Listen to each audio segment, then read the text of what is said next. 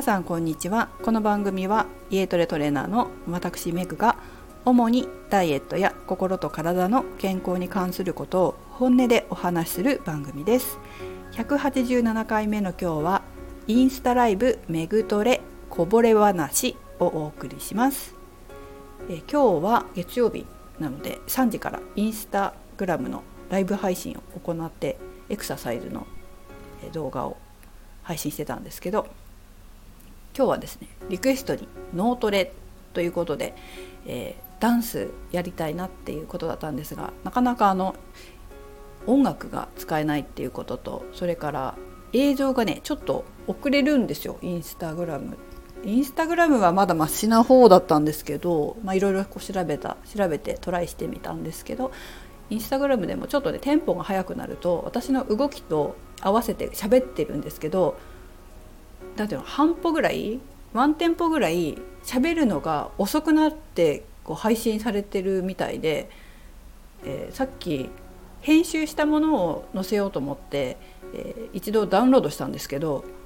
なんかねもうちょっとずれてるんですよね。最初の方は結構揃ってそんなにこうストレスなく聞けるんですけど後の方になったら完全になんか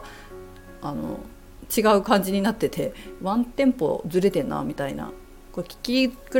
らかったんじゃないかなというふに思いました。ご参加の皆さん大丈夫でしたかね？あそしていつもご参加ありがとうございます。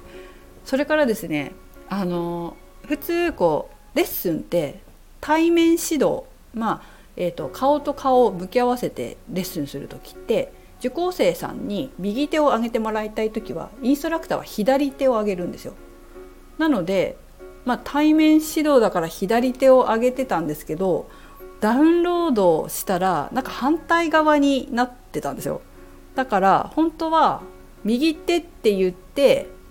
まあ、普通だったらね映像じゃなくて直接指導する時は右手って言った時に私は左手を上げてるんですけどなんかそうすると生徒さんからは右手が上がってるように見えるわけですよ。右側が上がってるか右側が上がってるから鏡みたいにしてできるんですけど、えーと、それがインスタグラムのライブ配信だと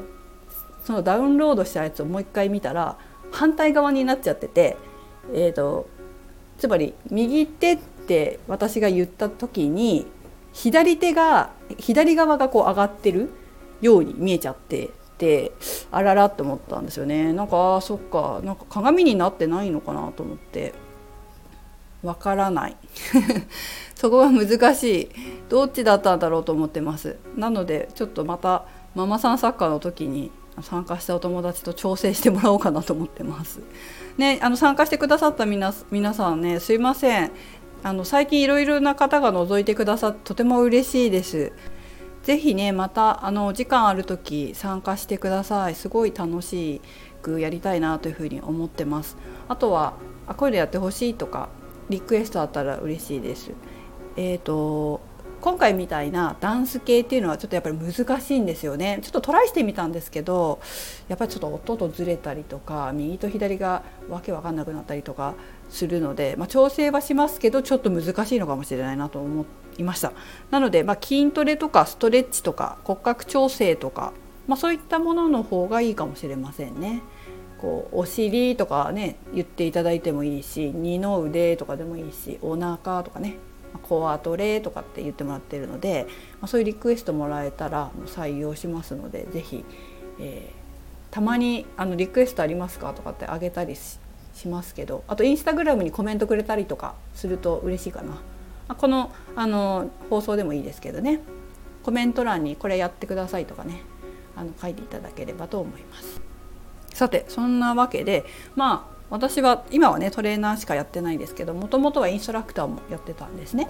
でエアロビクスはほとんどやってないやったんですけどステップかステップをやってたんですよね。あとは、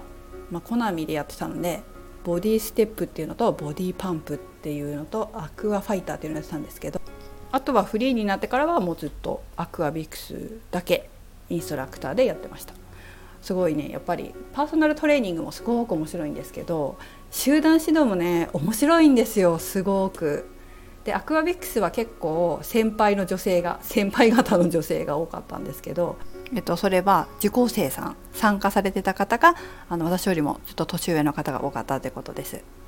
まあね元気でねあの絶対私より元気だなっていつも思ってましたその時まだ20代30代ぐらいだったんですけどもう諸先輩方は元気でしたね。すごい元気で負け負けましたね。ああいうこう年の取り方したいなというふうに思いながら元気な年の取り方したいなっていうふうに思ってました。すごく自分にとってもいい刺激でしたね。集団指導には集団指導の良さがあってまたやりたいなというふうに思ってます。えーと、集団指導はアクアビクスを35ぐらいでやめてから、まあ、10年近くもうああいうこう有酸素運動系のインストラクターというのはほとんどやってないんですけどストレッチとかそういう筋トレとかねあと骨格調整の方とかはやあの集団指導でやったりしてました。ですごくね面白かったのは大体こういうのってですこういう集団指導ってあの公共の施設っていうか、えーと、公民館とかああいうところでやるじゃないですか。で公共の施設でこうあなんていうか例えばなんとか区世田谷区とか目黒区とかが開催して主催してやってるものはあの区で区とか市とかでお願いして先生に来てもらってるんですけどサークルでやってるやつは生徒さんたちが先生にお願いして直接お願いしてやってもらったりするんですね。まあ、それもすごくいいなと思うんですけど私ずっとそれをやってなかったんですよ。それじゃなくてこうお店？普通のお店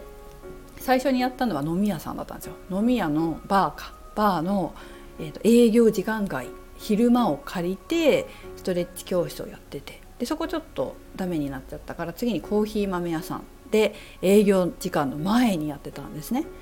で終わってからそのコーヒー屋さんでコーヒーを出してもらって、えーとまあ、ちょっともちろんちょっとね安くですけど有料でやって飲ませてもらってで反省会とかしてね終わりみたいな感じだったんですけどそれがすごいね楽しかったんですよ。で、まあ、ちょっとね狭いお店だ狭いっていうかねそんな大きいコーヒー屋さんでやらないから普通の豆屋さん豆コーヒー豆専門店でやってたんですけどそこのねコーヒー屋さんのコーヒーがねめっちゃくちゃ美味しいんですよ。でめちゃくちゃ美味しくてあのそこで初めてコーヒーに覚醒しました。すごいね美味しいの。なんでかっていうと私がこう見ているとっていうかまあコーヒー豆屋さんにねそこの豆屋さんに聞いたらあの結構丁寧なんですよねそのオーナーさんが。で悪い豆を全部取るんですよ。だから悪い豆が悪い豆っていうのは形の崩れた豆とかが一切入ってないんですよだから雑味が全く出ない